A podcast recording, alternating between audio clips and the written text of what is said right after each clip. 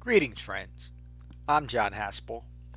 This is a Dharma talk from Cross River Meditation Center in Frenchtown, New Jersey. If you find benefit from this talk, please support the restoration, the preservation, and the presentation of the Buddha's Dharma with your donation at becoming-buddha.com. Thank you. Peace. So, we are now at week 10 in the book, probably week 12 in the, in the course. The hindrances to maintaining a Dhamma practice. we'll start with the words of the Buddha. At Savatthi, the Buddha addressed those assembled. Friends, there are five obstacles to be overcome, five hindrances that weaken and distract from the Eightfold Path. These five are sensual desire, ill will, laziness and drowsiness, restlessness and anxiety, uncertainty, skepticism, and doubt. These obstacles can overwhelm your mindfulness and confuse wise discernment. When a Dharma practitioner has not yet abandoned these five hindrances, it will be impossible for them to understand what is for their benefit or for the benefit of others. It will be impossible to become an awakened human being settled in equanimity, settled in direct knowledge and clear vision. Just as a swift flowing river carrying everything with it, if diverted by side channels on both sides, the current in the middle of the river would become dispersed, diffused, dissipated. It could no longer travel far and clearly. In the same way, when a practitioner does not, does not abandon those five obstacles, hindrances that overwhelm mindfulness and confuse discernment, they will no longer understand what is for their own benefits or others. Not knowing what is skillful, they will not develop understanding or release. Equanimity, direct knowledge, clear vision will not develop. Now, when a Dharma practitioner has abandoned these five obstacles, these hindrances, they will develop refined and useful mindfulness and clear discernment. Wise, they will understand what is for their benefit and for others' benefit. They will develop equanimity, direct knowledge, and clear vision. Released, they are free from confusion, delu- delusion, and stress. They are unbound.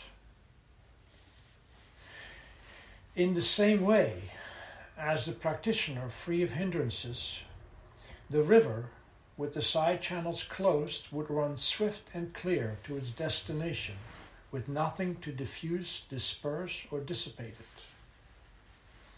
In the same manner, free of obstacles, free of hindrances, the wise ones reach their, reach their goal. Suppose there were a river flowing down from the mountains, going far, its current swift, carrying everything with it. And a person would close the channels leading away from it on both sides, so that the current in the middle of the river would be undispersed, undiffused, and undissipated. It would go far, its current swift, carrying everything with it. In that same way, when a practitioner has abandoned these five obstacles, hindrances that overwhelm awareness and weaken discernment, when they are strong in discernment, they will easily understand what is for their own benefit and for the benefit of others. They will develop equanimity, direct knowledge, and clear vision. Released, they are free from confusion delusion, and stress. They are unbound.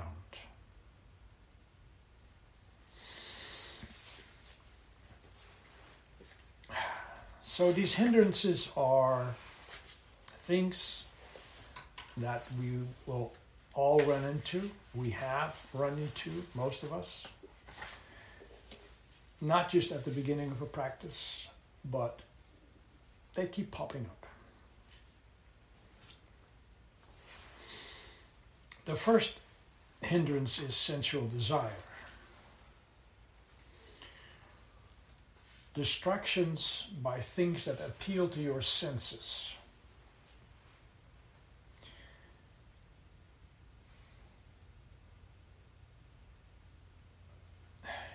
It's very. Uh, these things will keep you occupied, keep you distracted from your practice. Um, and we are we're surrounded by things that that want to take our attention, and we are constantly uh, constantly being told that this is what you're supposed to be doing. You're supposed to, you know, go for the brass ring and um, indulge in, in things. Um, when it comes to the practice, this is where the first restraint is being required to keep your concentration not only during meditation practice, but also in life. It's a it's a constant requirement to be aware of the distractions around you and to keep coming back to your intent of practicing the Eightfold Path.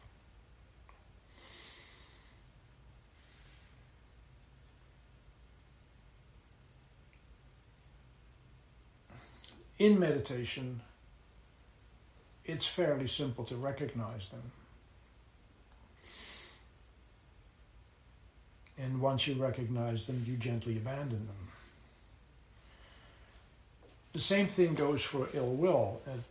my experience, especially in meditation, um, sensual desire and ill will can flip at will um, in the middle of whatever train of thought there is. Um, they're they're equally distracting. Um, the mind really wants to be distracted by them. It's just you know that's what the mind does. Um, ill will tends to have a, a, a firmer grip. It carries you along a little faster than, than sensual desire.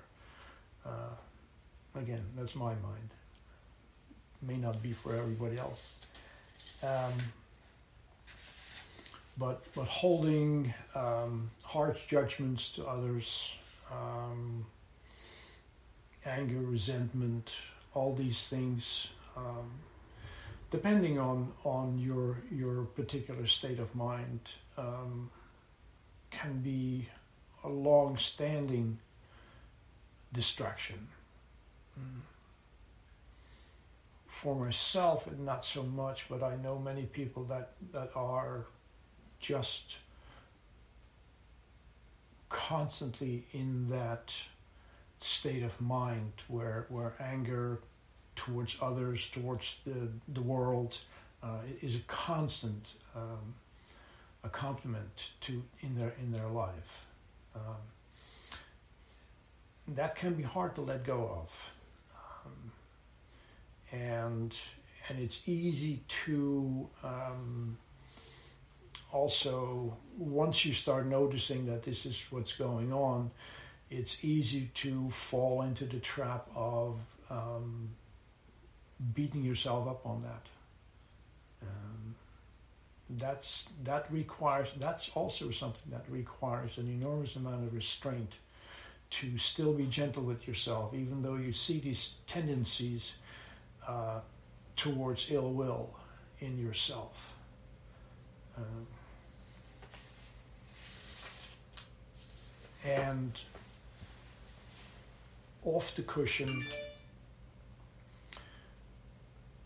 once you notice and once you start abandoning these tendencies towards ill will, you'll notice that your relationships with others improve dramatically.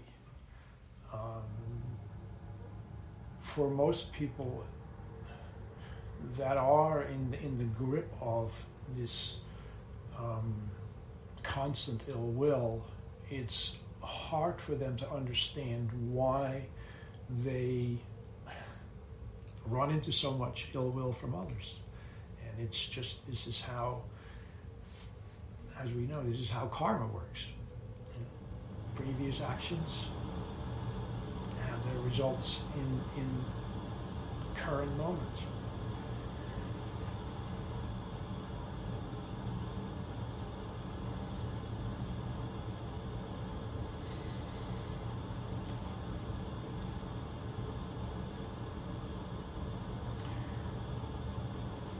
Practicing metta meditation in whatever form. We used to practice it in, in two different forms. Um, can be helpful there. The, the, what we read every after every class is um, Buddha's instructions as to how to deal with ill will. And, um, you know, it was the teaching itself is to a group of monks that um, was going to settle down for their rains uh, retreat and uh, found themselves surrounded by uh, beings and people that they thought had ill will towards them. And uh, they thought they couldn't practice. So they ran back to, to the Buddha and asked for his advice. And he says, What you're running up against is your own ill will. Abandon it in every form that you see. This is why the, the, the list of things in the Metta Sutta is just so long. He, he tells us that every, the smallest form of ill will is still a hindrance to your practice. Abandon.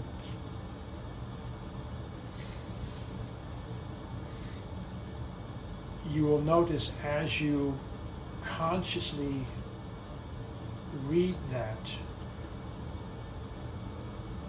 it will have an effect to to quiet your mind. You, you the, the, repetition in there is, is, is just very helpful. Uh, I've had times myself where I ran into uh, situations where um, it basically brought up fear. And the reaction then is always anger. Um, and there, there's been times where just reading the Metta Sutta calm things down slowly. Sometimes it takes a couple of reads to, to, to break your mind out of that pattern from others' anger to your own anger to fear to the way that rolls around in, inside yourself. It can be very powerful.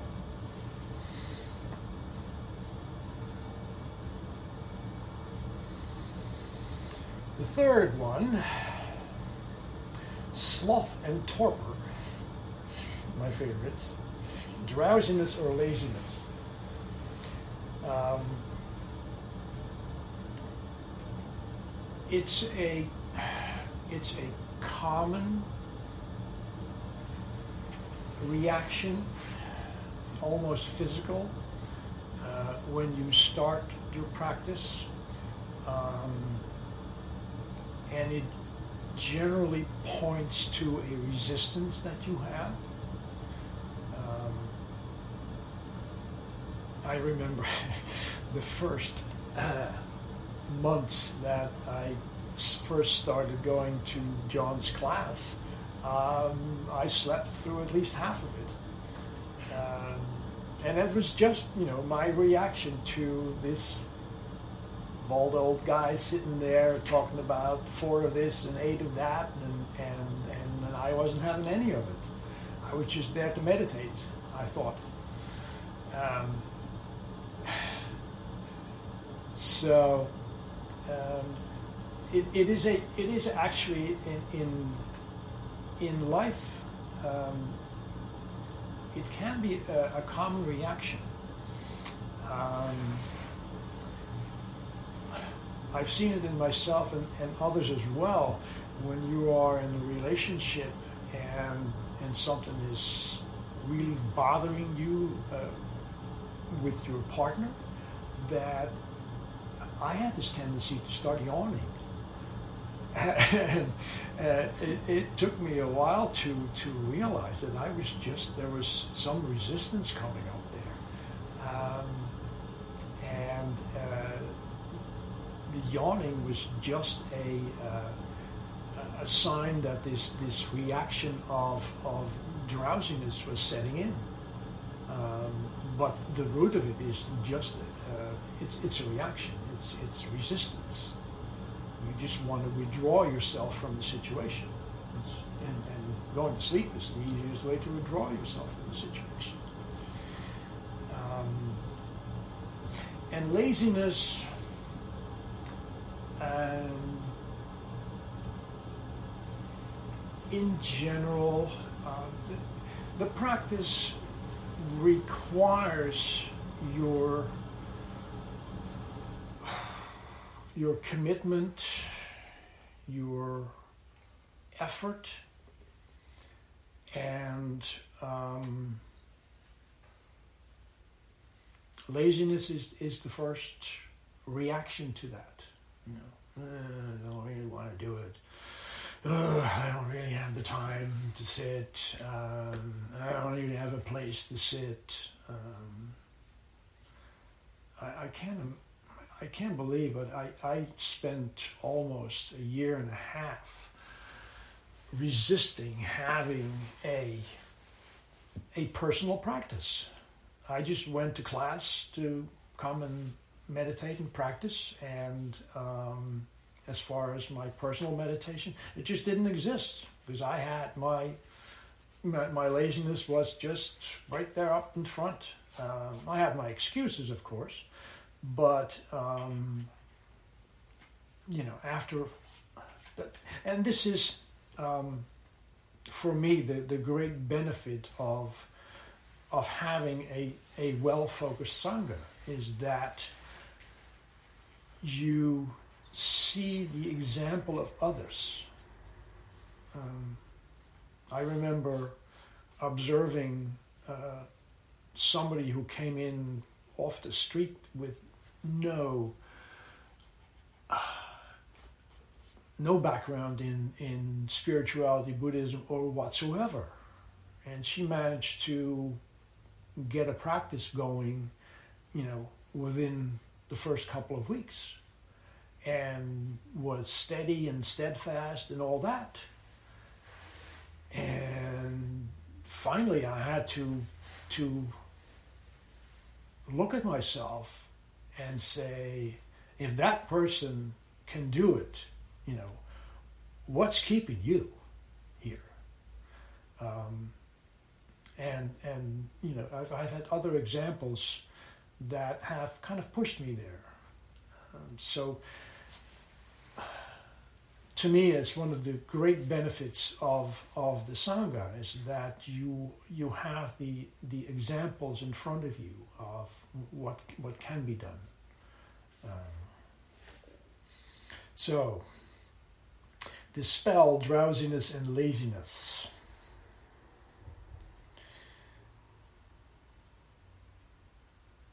And as John says here,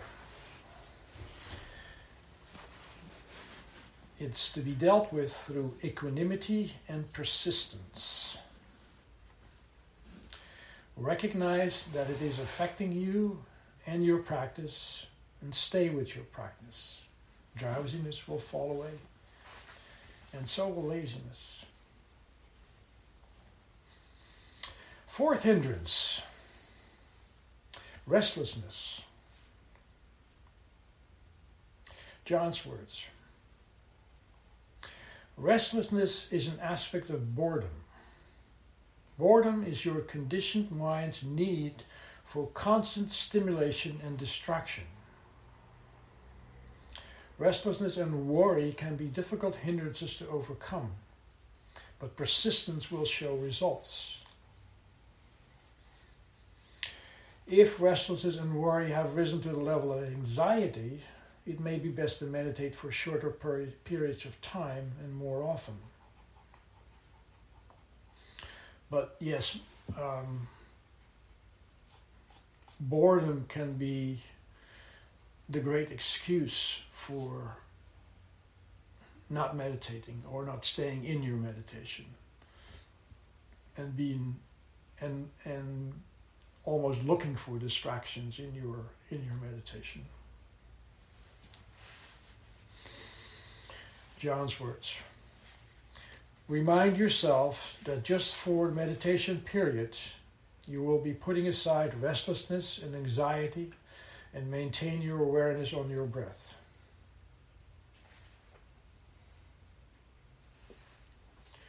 Meditation has proven to be a very effective way of putting anxiety causing thoughts aside and staying mindful as life occurs.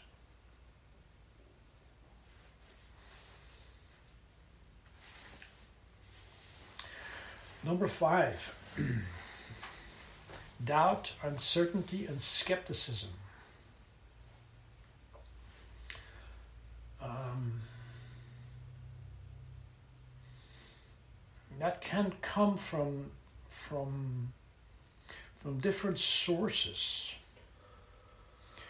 uh, and it can pop up at any time in your practice.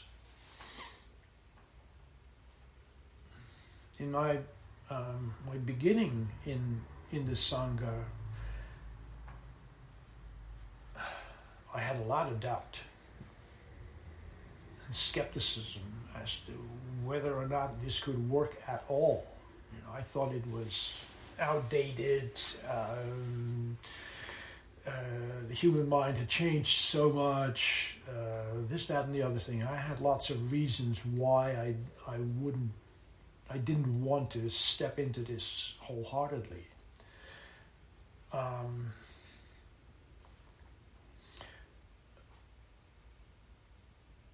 the way I overcame that was that I wanted to I wanted to prove that this was not working. So I did spend the time to investigate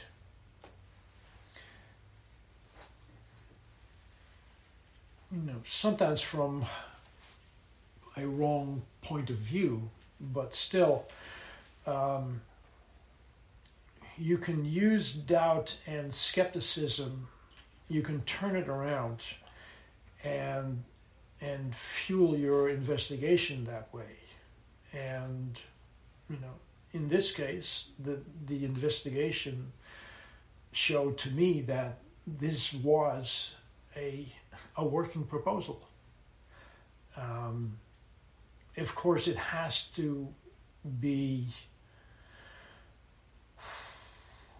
combined with actual practice. It can't be just to try and, and overcome your doubt and skepticism with just um, study and intellectual pursuit is not going to work. Um, but it is a a good way to embrace the practice. Because you'll see. It's it it works. You know, use it, and you will, as the Buddha says, will reap the benefits.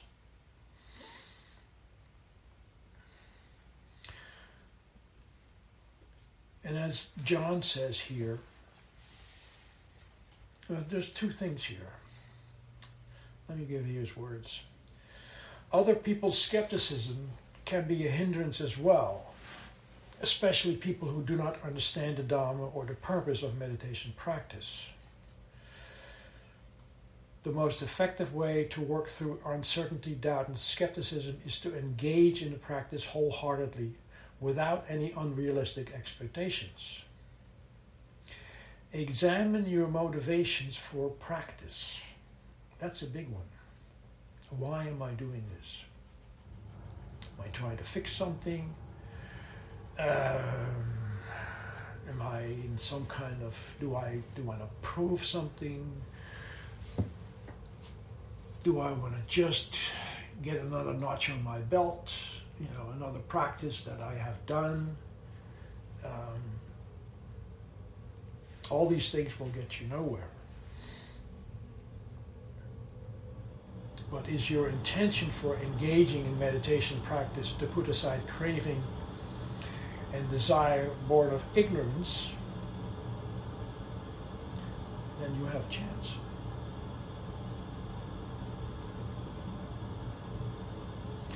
Attempting to fix or satisfy an ego self only continues to confusion and stress. And uncertainty and skepticism will keep arising if your intention is to fix a broken or flawed self.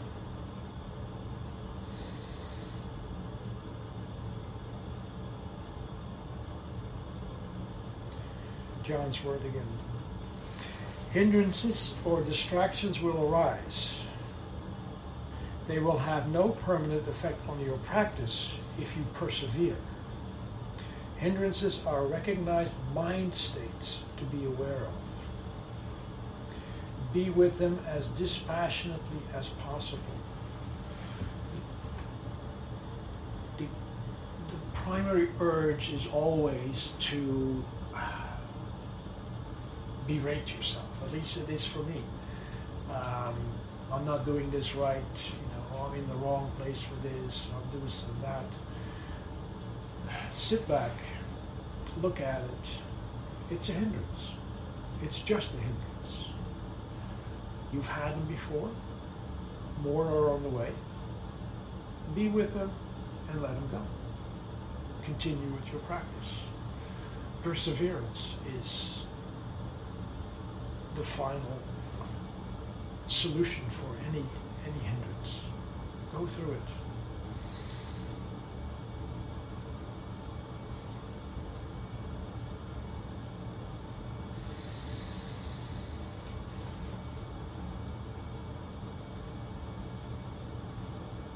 In John's words, the second and sixth factors of the Eightfold Path, right intention and right effort, greatly support your overall Dharma practice.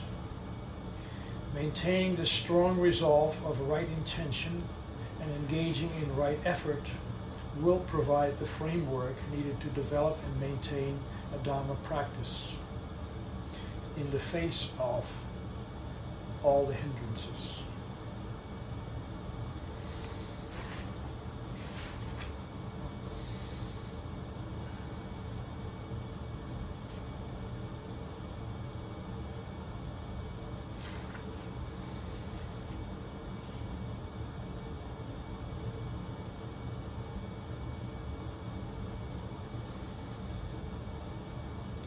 Intention is holding in mind the intention to put aside clinging, aversion, and delusional thinking and awakening.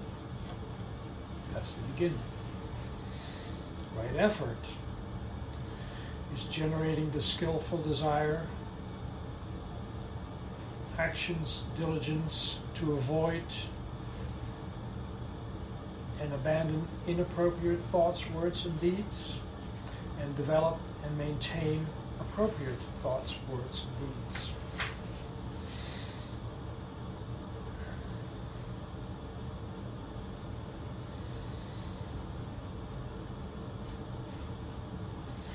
And the last thing here in John's words joining a like minded community of Dharma practitioners greatly supports an individual practice.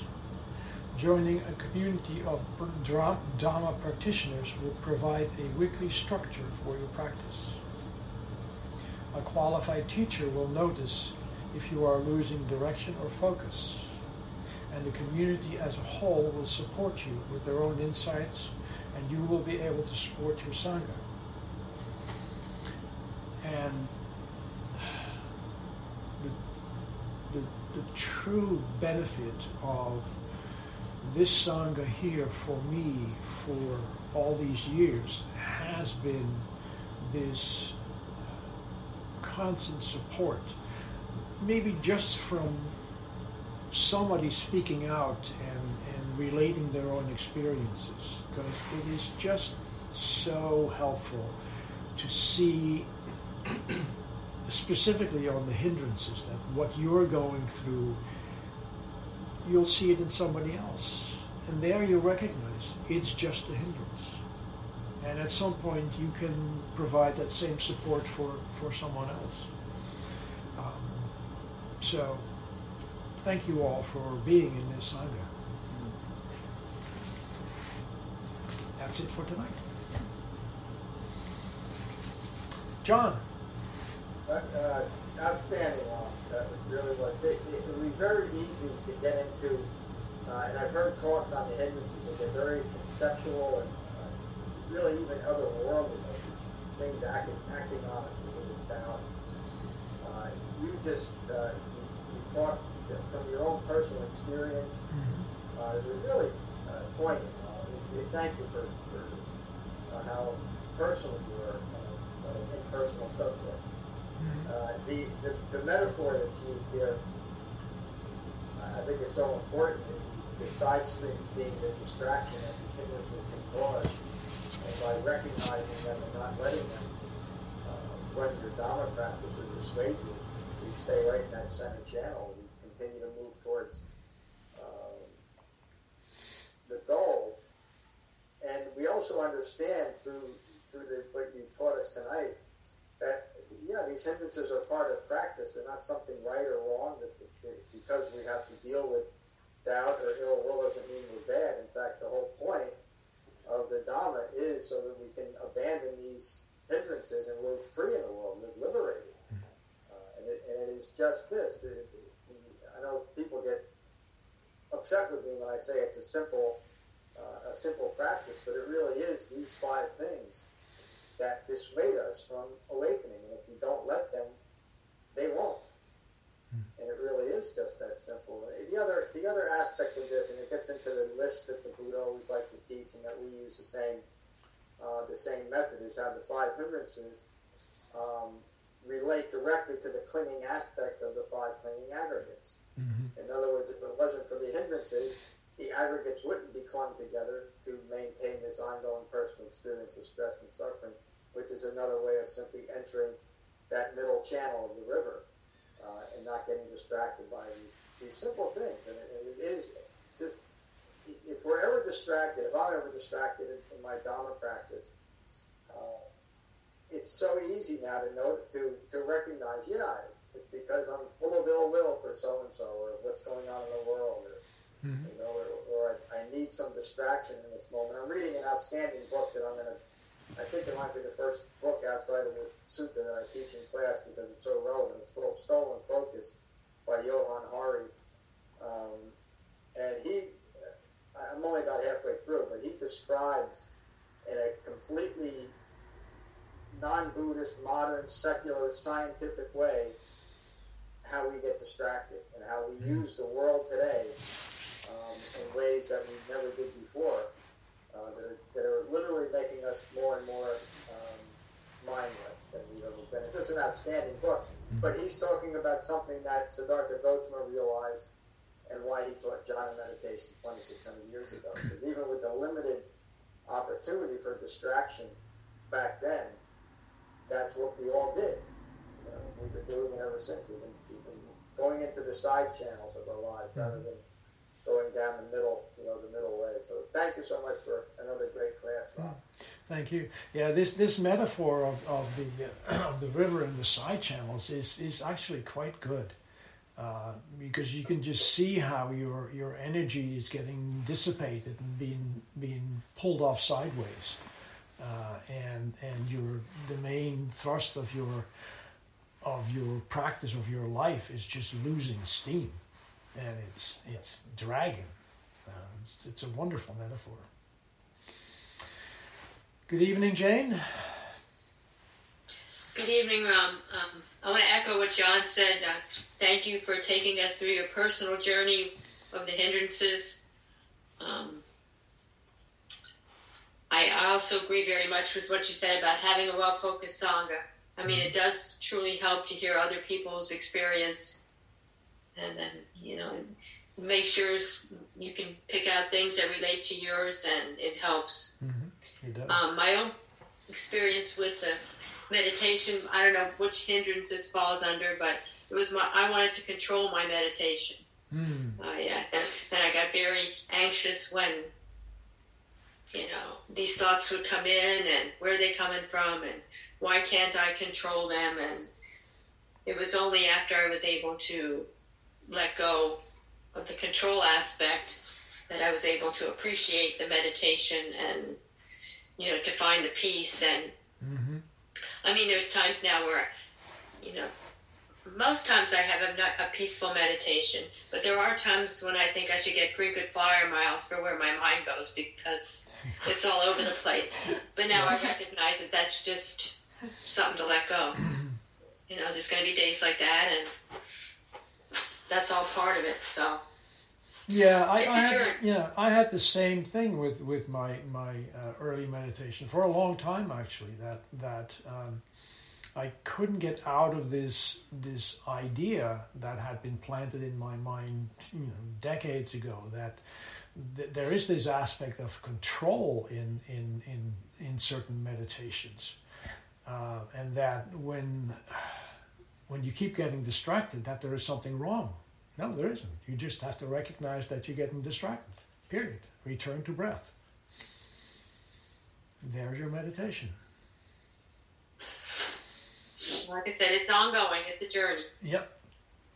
Thank you. I would say both of you are such a good example of perseverance and, and reaping the rewards of that. I mean, I can say that about all of us, but really, Jane, you, you persevered. Uh, and you've persevered without a, a um, being, being in the physical presence of our sanghas. You know, most of your sangha participation has been online, but it still works for you, and that's, that's great. You know, then you're reaping the rewards. Yes, I am. Thank you. Thank you. Thank you. Thank you. Uh, Brian, how are you tonight? Good, Rom. Thank you for this. Um, you know, it's interesting on that point you just said, John, about the remote. Like, I, I feel you guys as if I was sitting in Frenchtown and not 500 miles away. Like, it, mm-hmm. it, it doesn't seem to matter. It's, I don't know what that is, but it's really cool. Yeah, yeah. I, I'm a, um, yeah. I'm, I'm truly amazed how, how well this works. It's pretty great. Hmm? Um, I, I guess for me on this this chapter, this go around, like I really felt the the three marks of existence and the hmm the hindrances, Yep. and they're they're all suffering, they're all impermanent, and they're all aspects of anatta. Yep. And right. that just like you know, all again, let the hindrances go, let anatta go. Like that's the that's the ticket. Yeah. Yeah. I was gonna I was gonna hit on that and I forgot, but thank you for doing that. Um, so yes, thank you. I appreciate it, Rob. Have a good night, Nina. Hi, Hi. everybody. Um, I don't have much to add. I've had like a, I've had a pretty inconsistent week, so um, it came at a good time, and um, also just super grateful to have these weekly kind of check-ins to be accountable because I can definitely feel the perseverance and consistency equals release. And when that pulls back, I can feel that too. Yes. So glad to be here. Good. Good.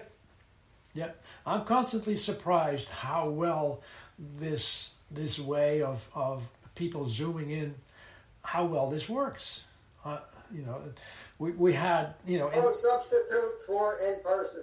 No, there isn't. But uh, I thought this was going to be sterile when when we first started this, uh, and when we had to, when we had no choice. You know, the beginning of the pandemic, I thought, oh God, you know, there goes the whole shebang, and it just stayed together. Um, I'm, I'm I'm really pleasantly surprised how well it works. Yeah, me too. Laura, Hi, How you Rob. doing? Thank you. It was great hearing um, what everyone else had to say. And like Nita just said, you know, when you're having a difficult week or things are kind of inconsistent in your practice, it does help so much to check in with everyone here. And um, yeah, after your teaching, it really helped me realize that the hindrances that I'm experiencing that arise are not something to beat myself up over, but they're revealing to me, um, like, and allowing me to have a closer examination of them. Um, and, like you pointed out, what am I resisting? And then from there, figuring out, um, or actually, I guess having a revelation that they're impermanent, like Brian was saying. They're anatta, they're not me. And through, you know, right effort, right intention, I'm able to uh, bring about their cessation. Like I have a um, kind of a weird medical procedure that I have coming up on Thursday, so the whole week I've been kind of stressing about it and all these irrational thoughts, you know, uncertainty, doubt, even ill will towards my family because I'm nervous, but none of it's valid. None of it's, I mean, it's natural to have those things, but this is what really brings about their cessation and brings you back to life as life occurs. And that's, that's all I can do right now. And as, as Brian said, you know, you have it's it's not self, it's not you, and it's impermanent. It's all good news. And it's, it's only through your refined mindfulness. the, Right, It's your own they're all, right. Yeah. the, the, uh, the, uh, the, the, the hindrances can seem intransigent at times. Mhm. Uh, they can seem solid, like they're, they're just there and you have to kind of give in to them. But they're really, the, best way to look at it is they're just strategies that a mind rooted in ignorance of Four Noble Truths will use to continue its own ignorance. And that's all there is. There, there is no substance to it. It is just a conditioned response or, again, a strategy to keep up ignorance, uh, which is we got to maintain ignorance. Yeah, for me, that, that flipping back and forth between uh, sensual desire and ill will was, f- for me, the, the best example of that is just the strategy of the mind. Yeah, and sometimes it's the same thing. Yeah. And, words, uh, we feel good about our ill will. yeah, I mean, we, and we see it, it's justified, you know. That, Very, oh yeah, yeah, justified ill will is the best. Feeling Yeah. better about feeling hurtful about someone else, which makes us actually feel worse, and we just keep it going.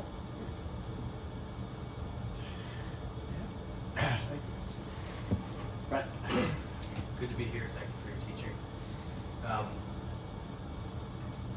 yeah, I don't really have uh, much to add tonight. Um, What's your favorite hindrance? what's it? Just my favorite hindrance is my cell phone. Yeah. Now I, Everything I, like that. Right? I, I said my favorite hindrance is my cell phone. Distraction. And yeah. the distraction. Uh, Read, uh, read stolen focus. So that comes under sensual desire. Yeah, and it's it, it- and it's I, I guess like you were saying, it's uh, you're shining the or some or people are saying you know you're shining a light on something that's that has to be addressed or, or that's what's coming up, and uh, usually it's when I'm uncomfortable with what's happening, and I pick up my phone because I don't want to feel what's happening. Yeah. Uh, and it goes on daily and all the time. And, and I'm fully aware of it when it's happening, uh-huh. except it's just, uh, we, we get on there real fast and then let me check this message and this person texts me because then I'm going to feel, I don't, I don't, uh, you know, and I'm like, wow, what if I could have patience? Uh, what if I could go back to the way it used to be 10 years ago? Or, you know, I don't know if I had patience then either, but as far as checking the phone and things like that, you know, it's a little bit more simpler when you can hang out Yeah. with some of these distractions. There, there's, I, you know, the, the, the, the urge to distract ourselves is just as old as the hills. Yeah, I, I, I, uh, I You guess know, it, you pick your pick your poison.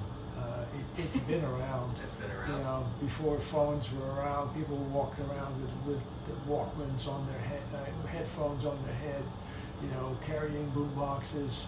Uh, Yeah. You know, uh, it's it's. and, uh, I, you know, as, as a kid, I had my nose in the book, constantly. That was my distraction. You know, it was encouraged. favorite favorite saying in my household when, when we would when we as, as, as kids would, would misbehave my mom would say don't you have a book to read? You know that was just you know that was that distraction. It was just a distraction. Now it's a cell phone. Yeah. same thing. Yeah, it's, it's distracting, distracting from a yeah, with work being monofocused or you know, I, my, that's kind of my desires is to be more focused on hmm. certain aspects of my work, but I instead I I kind of jump out to the next best thing Right. continuously instead of Yeah. sticking on this a more of a narrow path. So that's true it's a You'll also notice that when you when you are working, when you are physically, you know, when you got tool in, in the work, oh yeah, you are focused Oh, because yeah, yeah. you can't afford not to. right. Yes. So, thank you. I always like to think of the hindrances as that mirror, that Mm. mirror of your karma. Mm. It, it, it, in, with refined mindfulness, like I was telling Laura, only with refined mindfulness that you can see these hindrances arise and pass away, and therefore there's no point in being judgmental about it or harsh with yourself or others. Yeah. So again, I, I see hindrances as an opportunity to Mm. see where I am in my practice and to see the level of mindfulness. So Yeah. uh, again, I, I learned early not to be harsh and judgmental about the hindrances. Mhm. So thank you. Thank you. All That's right. the right attitude, hindrances as an opportunity. Yeah. Yeah, it's a great attitude. Writing it down. Well, thank you all for a wonderful class. And Thank you, Ron. Thank you, everyone. we will read the Karaniya Metta Sutta. Karaniya, what is what should be done. That's the title. This is what should be done by one who is skilled in goodness and who knows the path of peace. Let them be able and upright, straightforward and gentle in speech, humble and not conceited, contented and easily satisfied, unburdened with duties, and frugal in their ways, peaceful and calm and wise and skilful, not proud or demanding in nature.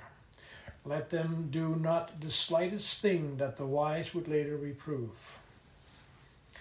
May all beings be at ease, whatever living beings there may be, whether they are weak or strong, admitting none, the great or the mighty, medium, short or small, the seen and the unseen, those living near and far away, those born and to be born, may all beings be at ease. Let none deceive another or despise any being in any state. Let none through anger or ill will wish harm upon another. Even as a mother protects with her life her child, her only child, So, with a boundless heart, should one cherish all living beings, radiating kindness over the entire world, spreading upwards to the skies and downwards to the depths, outwards and unbounded, freed from hatred and ill will.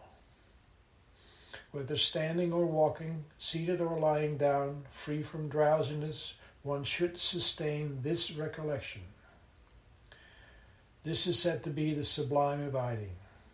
By not holding to fixed views, the pure hearted one, having clarity of vision, being freed from all sense desires, is not born again into this world. Thank you all.